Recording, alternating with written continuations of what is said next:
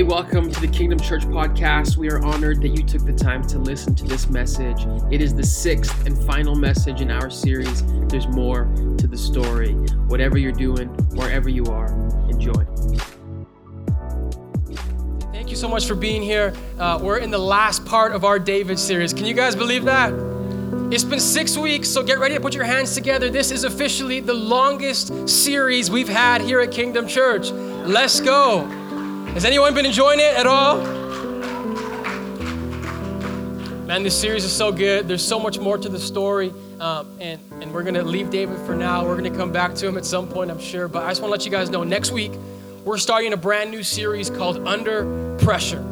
And this series is all about anxiety and stress and just the pressure that we feel in life. And so, if you feel like you're going through things right now, I want to encourage you come back next week as we start this new series called Under Pressure. It's going to be good. You guys all know the song, right?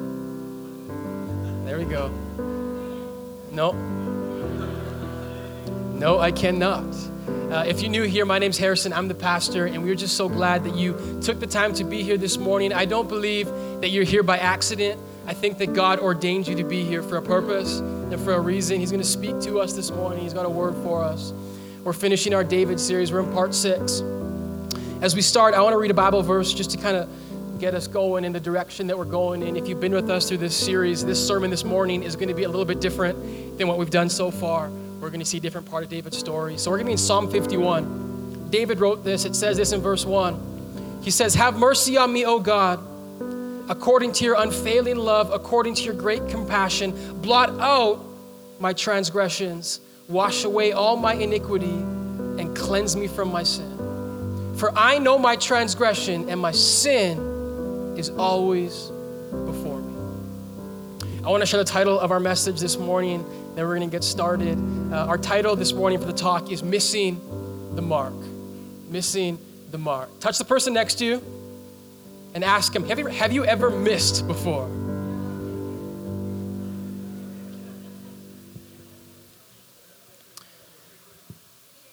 Now, I want to I want to start this message uh, with an observation about people, and you guys can tell me if you agree. But one thing I've realized about people is that we as people have a difficult time admitting when we're wrong. And like, I totally get it for you guys who are wrong. I'm never wrong. It must be tough to admit when you're wrong. But I, I think it's part of the human condition. And um, I just kind of want to tell a story, but I need to preface this story by saying I love my wife. I, I love this girl. It's her birthday today. Let's go. She's got twins coming in two weeks, double trouble. Uh, I love her. I honor her. I respect her, but I got to tell this story. You guys okay? She knows it's coming, so she's all, all right. But we, we as people have a difficult time admitting when we're wrong. And like any of your guys' spouses have a difficult time admitting when they're wrong, don't raise your hand. so you need a, a, little context for this story. Christy and I, uh, we got our house that we currently live in. We got it right before we got married. And uh, one thing that she did was she was the kind of the one that decided what our room was going to look like because like at that point like i wasn't married so i wasn't as ingrained in hgtv as you are after you're married. Um, and plus i had never heard of an accent wall so i just i let her heather loves hgtv she knows what i'm talking about. Um, I, I didn't i just i let her do her thing because like whatever. But very specifically she chose everything but i was right there alongside her as we picked up stuff and as we inevitably uh, painted our room. And so our room is white and we have a black accent wall can you guys all picture this? And so everything in our room is either black or white, but we have hints of gold because feng shui, am I right? and so the only thing in our room that's not black or white, we have this one chair that's like kind of like an off blue. And the reason it's not black is because it was at IKEA. And when you see a good deal at IKEA, you can't let that go. You just got to get it, even if it's not the exact color. Um, you guys ever been to IKEA before? And so that's our room. It's black and it's white. Everything in our room is black. Our sheets are black. We have this big poster over our bed that Christy and I painted ourselves because we realized abstract paint is a ripoff when we can do it ourselves. so I painted this thing myself. I know what color it is. It's black and it's white. And so about a year and a half ago, something really strange happened. I was in the shower and I was like, Christy, I was like, can you pass me my towel? And she's like, Yeah, which one? And I was like, The black one. And she was like, We don't have a black towel. There's a blue one. And I'm like, I, was just confused. I'm in the shower, I'm warm and bubbly, and I'm just like, so I'm like, whatever, just pass me the towel. And so she passes me the towel, and the towel's black. And so I'm like, okay. And I get out of the shower, and I'm like, Chris, I was like, you realize this towel is black, right? And she's like, no, it's blue. And I'm like, it's black. And I'm thinking to myself, like, remember that picture that came out with the dress a little while ago? I'm like, maybe it's one of those situations. But like, everything in our room is color coded black and white. And so I was like, okay, we're arguing for a little while, but then I had like the undeniable truth I was gonna hit her with the truth bomb and the finisher. And I'm like, Chris, if everything in our room is black and white, why would we get blue towels? Logic, right? And I think the argument's gonna end. I think she's gonna submit to me. But she did something very strange. She said, Harrison, our room isn't black and white, our room is white and dark blue.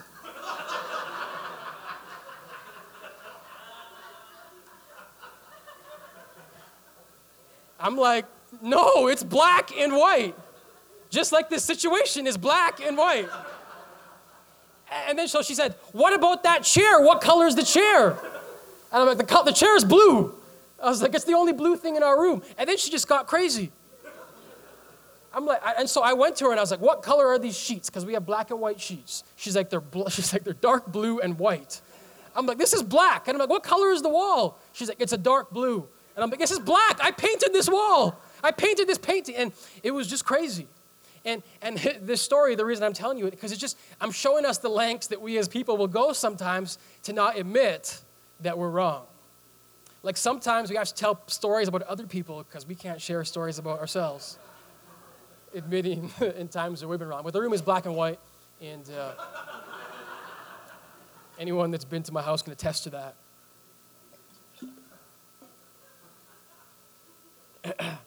the Lord almost choked that water down my throat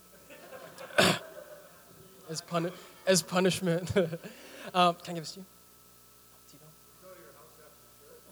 Everyone, everyone is invited. but you see, what I've realized is that as people, we have a difficult time admitting when we're wrong. And we're all like this to a certain extent. We're all like this in certain situations. But the thing that's so interesting is that as people, we have a difficult time admitting that we're wrong but the irony of the whole situation is that more often than not, we as people are wrong. Have you guys realize that? You guys won't raise your hand because I understand the human condition. But more often than not, we are wrong. And what happens in life is instead of admitting we're wrong, a lot of times we'll just try to avoid it. And what happens is things begin to compound. And this is sort of where I want to go this morning. I want to look at this idea of what do we do when we miss the mark? What do we do when we fall short? This morning we're talking about a word and for a lot of times, it can make people uncomfortable. It's this word of sin. You guys heard this word sin before? For some people, you kind of clench up a little bit. But we're going to talk about sin and what do we do when we sin in our lives? What do we do? And here's the crazy thing about the word sin the word sin, when you really break it down in the original language, all it means is to miss the mark. So I want to ask this question. I want to answer this question. What do we do when we miss the mark? And I want to even take some time and just ask ourselves how can we even avoid missing the mark? Here's the reality every single one of us falls short. We're all to fall short. We're all to sin. And so no one should feel uncomfortable. No one should feel like that person beside me is better than I am because we all miss the mark. And so here's what I want to do though. It's not even so much how do we avoid missing the mark, it's what do we do when we miss the mark. And that's what I want to do this morning. And so, like we've been doing in this whole series, we're to be looking through David's life. David, for the last five weeks, if you've been here, if you have not, it's okay. Today's message will still make sense. But David, throughout this series, has been painted as the hero. We've seen this, right? Last week, man, what a word that was from the Lord. And David pointed us to Jesus. And what we've said throughout this series that David is a man after God's own heart. But what we're going to see this morning is we have to make a very important distinction. David is a man after God's own heart, but he's not God. He's still a man. David points us to Jesus, but he's not Jesus. He's just a man. And so, what that means is that David, like the rest of us, is prone to missing the mark. he's prone to falling short. And that's what we're going to see in our story this morning. I'll give us a quick recap just to kind of figure out where we are. Last week we saw David was in a cave. What we're doing this week, we're skipping about 15 chapters, and I want to encourage you uh, to, to read the story yourself because there's so much more to the story. And we cannot cover everything, otherwise, we'd be here till like 2020 just going through David's life. So I want to encourage you, catch up because we're, we're skipping a lot of the story. But where we pick up our story, David is finally the king of Israel. Saul has died, and David is in the position that God promised him all those years ago. And David's reign as king starts much like his life before he was king. God was with him. Everywhere David went, he prospered. The Bible tells us that every single battle that David waged, God was with him and he won. Come on, somebody. And this has been a mark of David's whole life. Wherever David walks, the Lord is there before him. And so, as David is king, his kingdom begins to grow. David's fame begins to grow. But most importantly, the name of God is becoming more famous because everyone knows you do not mess with the God of Israel. And so, everything's going great. We got the context? David is king. This is where I pick up our story. I'm going to read 2 Samuel chapter 11 if you want to follow along. It'll be on the screen behind us. It says, In the springtime, when kings go off to war, David sent Joab out with the king's men and the whole Israelite army. They destroyed the Ammonites and besieged Rabbah. But David remained in Jerusalem. One evening, David got up from his bed and walked around on the roof of the palace. From the roof, he saw a woman bathing. Come on, somebody. The woman was very beautiful, and David sent someone to find out about her. The man said, She is Bathsheba, the daughter of Eliam and the wife of Uriah the Hittite. Then David sent a messenger to get her. She came to him, and he slept with her. Some will say, Oh no. Now, in case you didn't get it, what happens here is David sleeps with another man's wife. The word for that is adultery. And so David commits adultery. And if you've been with us through this series, and I had this feeling as I read this story, this can be tough to read. Because David has been painted as such a hero, a man after God's own heart, and then he falls. And, and this is just a side note. I realized something as I was reading this. Have you guys ever looked up to someone that has fallen? Like you had a great respect for them? I've realized something in life, and this is a side note I just wanted to share. It's apart from the sermon. I think the reason that so many people with a platform fall is because what happens is we as people worship the platform. And what happens is no man is able or worthy of worship. And so what happens as men and as people, they will crumble under the pressure of worship because only God is able to be worshiped. Only God can handle the glory. And so this is just a side note. Next time your favorite celebrity falls, you kind of have a background. There's more to the story. But for a lot of us, as we read this, this can be very difficult because what is happening is David, a man after God's own heart, has fallen. We can all see this whether you have a faith background or not. It's kind of funny. That's the one thing that most people agree is wrong to sleep with someone else's wife. And so, what happens though, and what I want us to see, I want us to look at the bigger picture of what's happening in the story. Because what's happening in the story, the Bible gives us details. And this is very, very helpful as you read the Bible because in the Bible, nothing is trivial. And so there's something in these first four verses that we read that actually set up the situation and set up the context for which David falls. And I want to share them with you. It's this. In verse 1, it says this It says, In the spring, at the time when kings go off to war, David sent Joab out with the king's men and the whole Israelite army. So, what's happened is this. In the wintertime, the people didn't battle because it's cold and it's wet and it just wasn't prime time. And so the armies would take the whole winter off, but in the spring, the battle began again. Everyone following? And so the Bible tells us that in the spring, when kings go off to war, David stayed at home. David stayed at home. Now, there's something we need to understand about this because the Bible is trying to paint us a bigger picture. And you see, verse 1 is setting up the context for verses 2 to 4. If we don't get verse 1, we don't understand verse 2 to 4. You see, what the Bible is letting us know is that David should have been at war. Now, understand this David did not have to be at war because he's the king. and he can do whatever he wants. But the Bible is pointing us in a direction and it's saying David should have been at war. How many of you guys know you can do everything, but not everything is good for you? David should. You see, what I want us to see is that for every single time in our lives that we fall short, there's a greater context. Everyone following? There's a context. And I want to share this because I think for a lot of us, there's many people, and we think that the struggles that we have in our lives, maybe it's an addiction, maybe it's a mindset, maybe it's a person. Come on, somebody. A lot of us, we think that when we miss the mark, it's an incident that happens in isolation. But what I want us to see is that there is always a larger context. David should have been at war, but instead he was at home, chilling. I want to read his verse 2 again, if you can see it. It says, One evening, when David got up from his bed and walked around on the roof of the palace, and he walked around on the roof of the palace. While he was on the roof, he saw a woman bathing. The woman was very beautiful, and so David sent someone to find out about her. So I'm just going to set up more context because context is important. Everyone following? When the Bible says David woke up in the evening, what that means is David has woken up from his afternoon nap. Come on, somebody. Let's go, king. Now, I, I, I need to, I'm trying to unpack something here. There is absolutely nothing wrong with naps.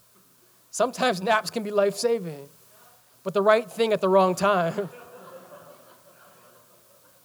the right thing at the wrong time can often lead to the wrong thing.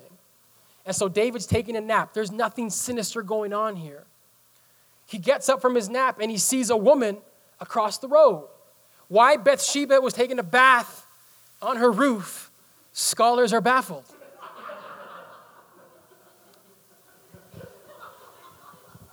But one of the things that I think the reason she was there is because for her, most of the men are at war.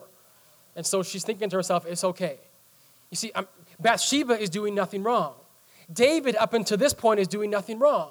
But what I'm trying to get us to see is the larger context. Because what happens in life, the reason that so many of us miss the mark over and over and over again is because we do not realize that our shortcoming and our sin has a larger context. There's more to the story. Nothing happens in isolation. And so what happens, David sees this woman, and all we know about her is that she's got it going on. And so David's like, bring her over to me. And the Bible says that he finds out exactly who she was. But David does not stop. And David goes and he sleeps with her. You see, this is greater context of what's happening in this story. What's so interesting in this moment, what I think happens, and the reason that David falls into sin is because for David, for the very first time in his life, David has been a man of purpose, but in this moment, David chose pleasure.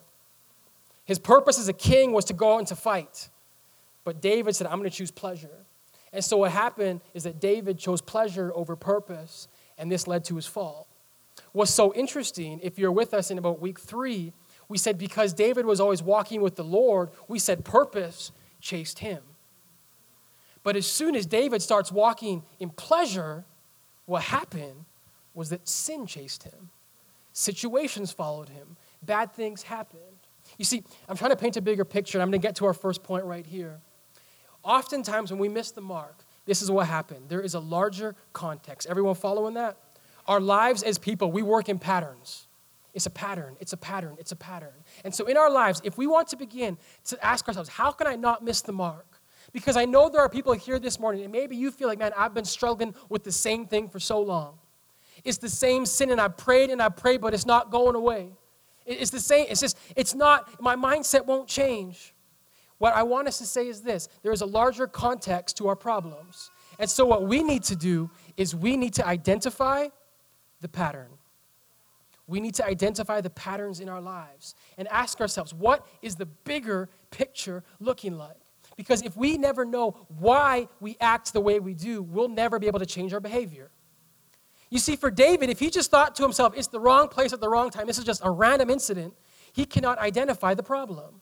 You see, his problem was that he was, he was chasing pleasure instead of purpose.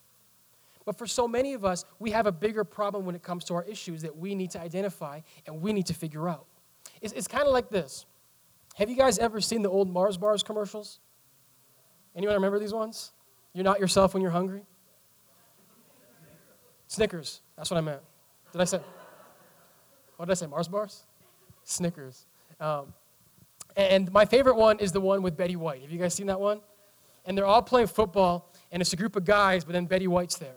And it's a funny commercial because Betty White is getting absolutely smoked by the guys. Like they're just tackling her and she's just getting rocked. And then one of the guys comes over to Betty White and he's like, hey man, he's like, you're playing like Betty White out there. And then he's like, here. He's like, have a sne- Snickers. he's like, have a Snickers. He's like, you're not yourself when you're hungry. And then he takes a bite and then becomes a man again. And uh, Snickers had this campaign going for a long time. It says, you're not yourself when you're hungry, right? And it's funny because the commercial is catchy and I remember it years later, but I think there's actually deep truth in that, in that commercial, right? You're not yourself when you're hungry. Because what happens in life, we as people, we work in patterns. And for some of us, let's be honest, hunger leads us to do things we regret. Anyone been hangry before? Come on, somebody. But, but for a lot of us, maybe it's not hunger, but maybe there is a deeper pattern in our life that we need to identify. Maybe you're not yourself when you're stressed out. Maybe you're not yourself when you're under pressure.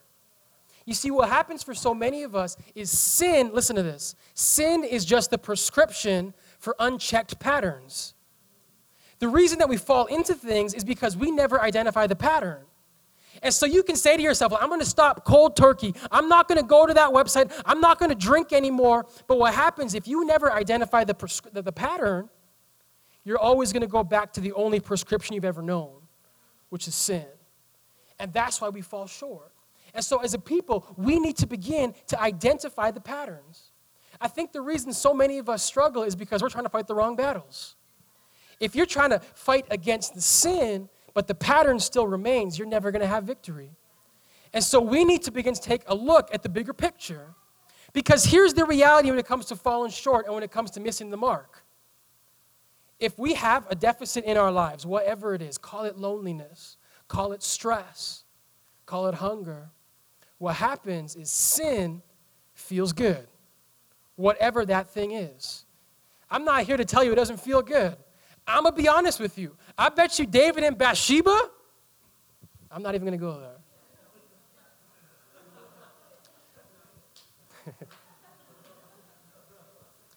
the things in our lives that we do, it's not like they feel bad. Because if it felt bad, we wouldn't do it. But here's the thing I want us to understand it's just a prescription, it's not a solution. And so if you keep on doing the same things, whatever your pattern is, you're always going to come up in a deficit. And you're going to need more, and you're going to need more, and you're going to need more. I love Proverbs chapter 9, one of my favorite books in the Bible. Look what it says it says, Stolen water is sweet, food eaten in secret is delicious. But little do they know the dead are there, and her guests are in the deep realm of the dead. You know what it's saying? It's saying those things that we run to, the reason we run to them is because they feel good. The reason we run to the bottle is because it feels good. The reason we run to the internet, to Bathsheba.com, is because it feels good. If it didn't feel good, we wouldn't do it. But what the Bible is letting us know is that it's fleeting it's not going to last forever, and we're not going to have eternal victory. It's just temporary. Hidden water tastes good for a while, but there's something more. And so, what happens is if we never get to the root of our issues, what happens is we're going to always go back for more. And we're going to get caught in this cycle of sin and in this, in this cycle of shame. And look what happens next. This is so interesting. Because for David and, and for a lot of us, you guys ever been there where it's like, I'm just going to do this one thing, and that's it? It's a one time thing, it's a one off thing, it's a one last time thing. For David, he's thinking to himself, this is just a one, this is a one hit wonder. It's going to be quick. The Bible even says David lets her go, he sends her back. But what happens next in 2 Samuel 11, it says, The woman conceived and sent word to David saying, I am pregnant. How many of you guys watch Days of Our Lives? you guys wonder where the storylines come from. 2 Samuel. But I love the Bible because the Bible, the Bible reflects reality, right? So many of us who've been in situations where it's like, I just gonna be a one time thing. I'm not gonna do it ever again. But what happens with sin is that it just begins to build up and it compounds. And so David has this quick solution, but now he has an eternal problem because Bathsheba is pregnant. And what happens next is this the reality in life is this, friends.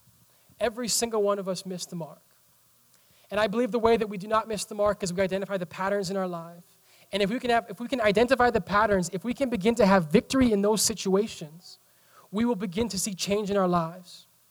But for so many of us, I, I kind of want to shift this sermon now. That's what we do. That's how we avoid missing the mark. But for a lot of us, you're in a situation right now and you already feel like you've missed the mark. And so in life, it's a lot of times not so much what we do, it's how we respond to what we've just done. And so David here in this moment, what's so interesting is David has a choice to make. Because Bathsheba, what he did in secret, is soon going to be very public. And the Bible lets us know something. It says everything that we do in secret will one day be shown in public. Just in case we're trying to hide something right now, the Bible lets us know it's not going to last forever. And so David has a choice here. He can either confront it or he can hide from it. Listen to this, friends. Whenever we miss the mark, and maybe it's going to be tonight, maybe it's going to be tomorrow, we have two options. We either confront it or we hide from it. What David chooses to do, David chooses to hide. Again, this is so different than the David that we've seen. But I'm going to share something about sin and what it does to us. And so what happens is David comes up with a plan. All the men are at war, but Sheba's wife is at war. And so David says, I'm going to call Uriah, her husband, home. I'm going to give him a little bit of a break, a little bit of a booty call. And he's going to come home and he's going to sleep with Bathsheba. That's his plan. He's like, if I bring him home from war, what's the first thing you do when you come home from war? You got to say hello to your wife. And so David calls just Uriah home from war. But something very interesting happens. The Bible says that Uriah refused to go home and sleep with his wife. And he does something very righteous. He says, I'm not going to go and sleep with my wife. How can I go and enjoy the pleasure with my wife when my men are at war? How this must have burned David. Because David was supposed to be at war. And so, again, and I want us to see something because this is how God works. In every situation, every circumstance in our life, God will give us a way to escape. He'll give us a chance to come forward, give us a chance to come clean. Because guess what, friends? Sin cannot live in the darkness. Uh, sorry, it cannot live in the light, but it thrives in darkness. And so all we have to do is come forward and confess. It's as simple as that. What do we do when we miss the mark? We confess. We confess because the Bible tells us that Jesus is faithful and just to forgive us. Come on, it's as easy as that. I could preach a whole sermon like, what do we do? It's simple, you confess.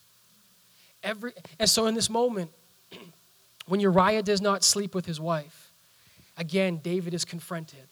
Do I confront or do I hide? But what happens once again is David chooses to hide.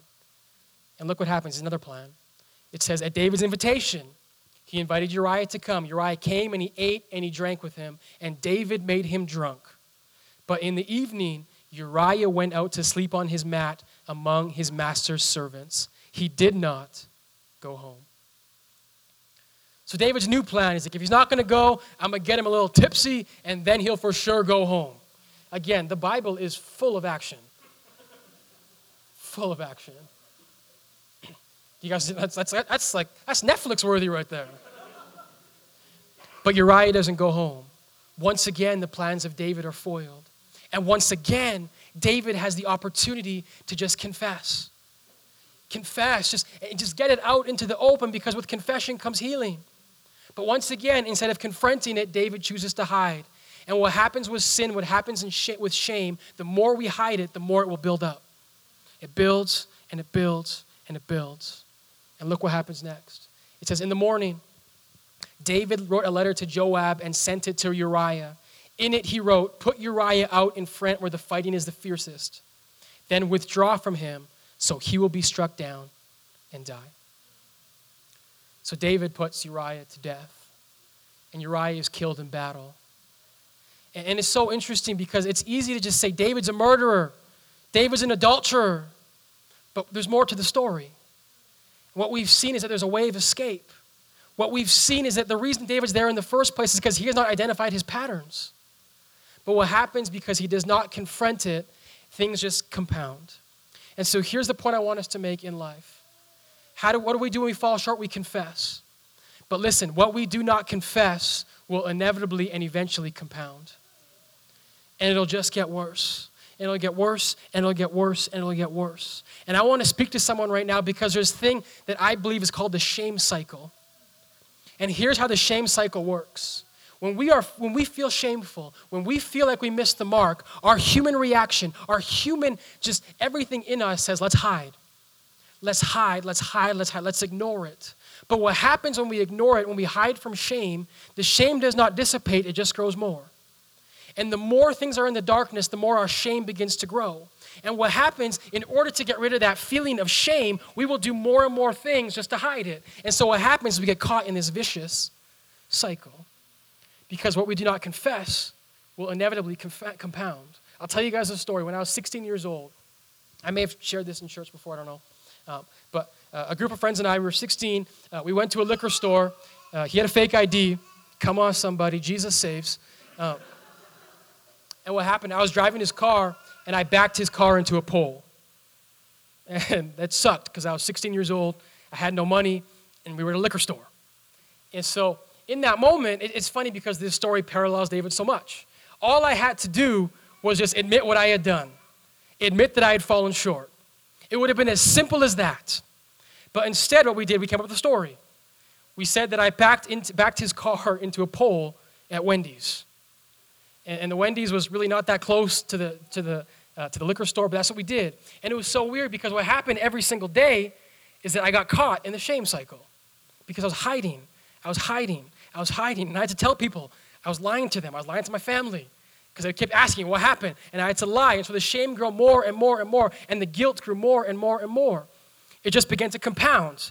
And then something funny happened. My mom and my brother, I think, we were driving past that Wendy's. And my brother was like, hey, let's go look at the pool.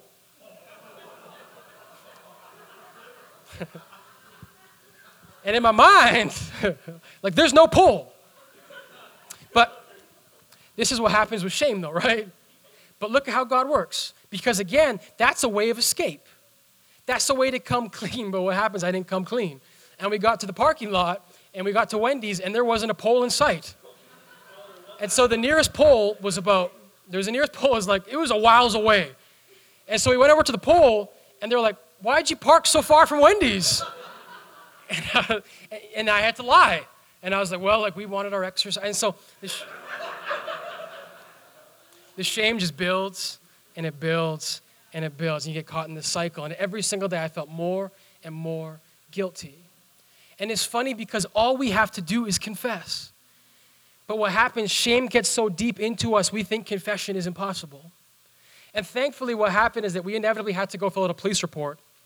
And on the way to the police station, I realized I don't think I can lie to the police. I might go to jail. And so I finally came clean. And I told my mom the story. And uh, nothing really bad happened, except I was freed. Because I never felt that shame anymore, because it was out in the open. But this is how it works, you see. There's a reason that God calls us to repent. A lot of us, when we hear the word repentance, we kind of get like, don't call me to change my life. But God calls us to repent not for Him, but for you and for me, because it actually frees us. And what happens if we never do it, the shame cycle just builds and it builds and it builds. And so for David, what happens in this very worst state, he kills someone. And I want to speak to someone right now. If you're stuck in that cycle, I want you to know if you never get out of that cycle, it's not going to go away. It's just going to compound. And it's going to get deeper and deeper and deeper. What happens next? The Bible tells us that, that God sends a messenger to David. After David has killed, uh, has Uriah killed, David takes Bathsheba to be his wife. And so David is now living with her, and to, to, to most people, they don't know the full story. It just thinks the king has taken a wife. But God knows the full story. And so what happens is God sends a messenger named Nathan. Nathan is a prophet, and Nathan comes and he confronts David. And he gets to David's house, he knocks on the door, and he says, David, he says, Can I tell you a story? And David's like, Sure. And Nathan the prophet goes on to tell a story of how a rich man came and stole one sheep from a poor man. This rich man had many sheep, but he asked the poor man for his one sheep. And what happens is the rich man takes the poor man's one sheep and he goes away. And, and what happens is David has this righteous indignation. The Bible says this it says, David uh, burned with anger against this man when he heard this. And he said to Nathan, As surely as the Lord lives, the man who did this must die. He must pay for that lamb four times over because he did such a thing and has no pity. Listen to this. Often, those people caught in the deepest sin are the harshest with other people. Remember that. This person must, because he had no pity. What we know is David has just taken Bathsheba as his wife as if nothing has happened. Look what happens next. The Bible says that Nathan said to David, You are the man. This story is about you.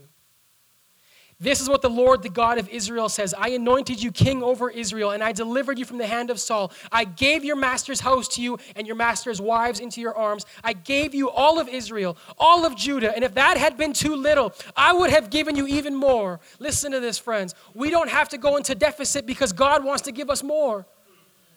We're chasing for things we don't need because God promises us more. He says, I would have given you everything. But instead, you struck down Uriah the Hittite. You despised the word of the Lord, and you took his wife to be your own. You have killed him with the sword of the Ammonites. David, in this moment, he begins to feel this great shame because his sin has been exposed. Because Nathan the prophet had the courage and the word from the Lord to confront David. And so, David, as he sees this, what happens, you would think that it changes everything, that David goes deeper into shame. But what happens when shame is exposed, healing begins. And so, I want to tell us something real quick. Every single one of us, we need a Nathan in our lives. We need someone that is not afraid to call us out. Do you guys know that? You see, we live in a world where we're afraid to step on people's toes. Well, I don't want to offend anyone. And that's fine. We shouldn't call out random people. Listen to this, Christians. You have no right to confront anyone that you do not know. That's not your ground, that's not your territory. Our job is not to convict people that we do not know. But here's the flip side of it. As a Christian, if you call yourself a Christian, you need someone in your life to keep you accountable. You do. You need someone in your life, get this, that loves you enough to say, hey, you missed the mark. Hey, we've talked a whole lot in this series about who we surround ourselves with. Listen to this, friends. You need to surround yourself with people that are for you, but will also speak life into you and call you out when you need to be called out. Accountability is hard because it hurts, but it's necessary. And you're saying, Harrison, where do I get that kind of accountability from? Because that sounds great, but I don't know where I find someone like that. Super easy Kingdom Crews. What's the Kingdom Crew? It's our version of small groups. We want to encourage you, if you're not in a small group, start a small group or join a small group. The option is there for you, but you need people in your life that you walk together with. Because if you have no one that knows about you more than a surface level, what we'll do is our sins will just begin to be pushed away. And we'll get caught in that cycle again. We need someone that loves us enough to call us out, to say, hey, you've missed the mark hey, I can see something you can't see. You know what's so interesting? Have you guys ever realized this? We're able to see everyone else's problems, everyone else's patterns. Like, it's easy to see, man, that person copes with food every single time. That person copes with women. That person copes with. We can see other people, but oftentimes our biggest blind spots is ourselves. We can't see our own shortcomings, and so we need people that can speak life into us. I'm so happy I have a group of people that can speak life into me. They can call me out, that aren't impressed by me in any way, and can say, hey, you've missed the mark. You got to get better. We all need that. And so Nathan confronts Samuel. I'm going to call just Annabelle up here because we're over time. She can just give us some vibes as we close. What happens is this 2 Samuel chapter 12. It says, Then David said to Nathan, Look at this. He says, I have sinned against the Lord. Nathan calls him out, and for the very first time, David confesses. Says, I have sinned against the Lord. I have fallen short. Listen to this, friends. I want to speak something to you right now.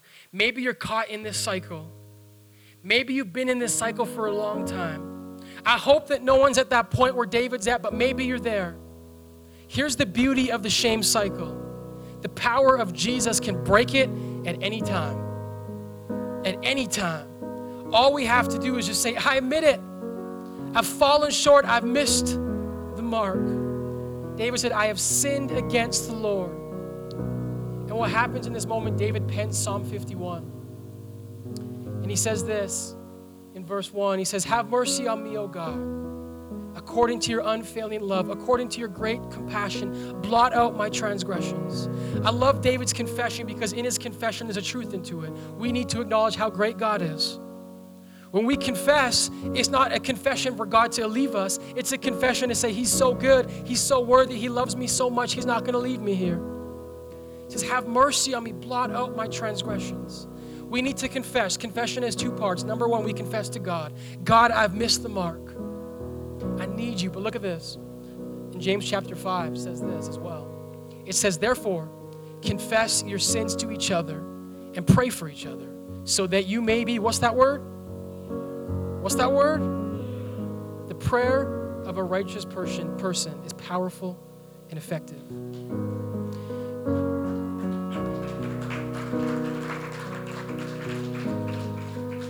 Confession, there's, a two, there's two parts to it. You see, what we're really doing, we're coming out of the darkness into the light. And darkness cannot live in the light. And the reason we confess not only to Jesus, but to someone else in our life, side note, don't confess to everyone, that's weird. But when you have that person in your life, what you are doing, you're putting shame out there in the open, and the shame cannot live in the open. And when shame is in the open, that's when healing begins because it's out there in front of you. And God is gra- gracious, gracious, gracious and just to forgive. And I love how what David says at the end of Psalm 51 in verse 16. He says to God, He says, You do not delight in sacrifice, or I would bring it. You do not take pleasure in burnt offering. My sacrifice, O God, is a broken spirit, a broken and contrite heart. You, God, will not despise. Look at this, David. I told you, he's still a man after God's own heart. You know, you can fall short and still be after God's own heart. There's more to the story. It's not over. Listen to this, church. There's more to your story. It's not over. But I love what he said because he points us to Jesus. He says, God, I get it. You don't want sacrifice. You know why God doesn't want sacrifice? You know why every single time we fall, we don't got to go sacrifice something? You know why it's not an eye for an eye? It's because Jesus paid the price. It's because Jesus is more than enough. He says, You, oh God, do not delight, or I would bring it. All you want is a broken spirit and a broken heart. And so when we come to God in our brokenness, when we come to God and we just say, I've fallen short, I've messed up, I've missed the mark, God will forgive us and healing can begin. So here's my last point, church. Let's stand. Failure isn't final.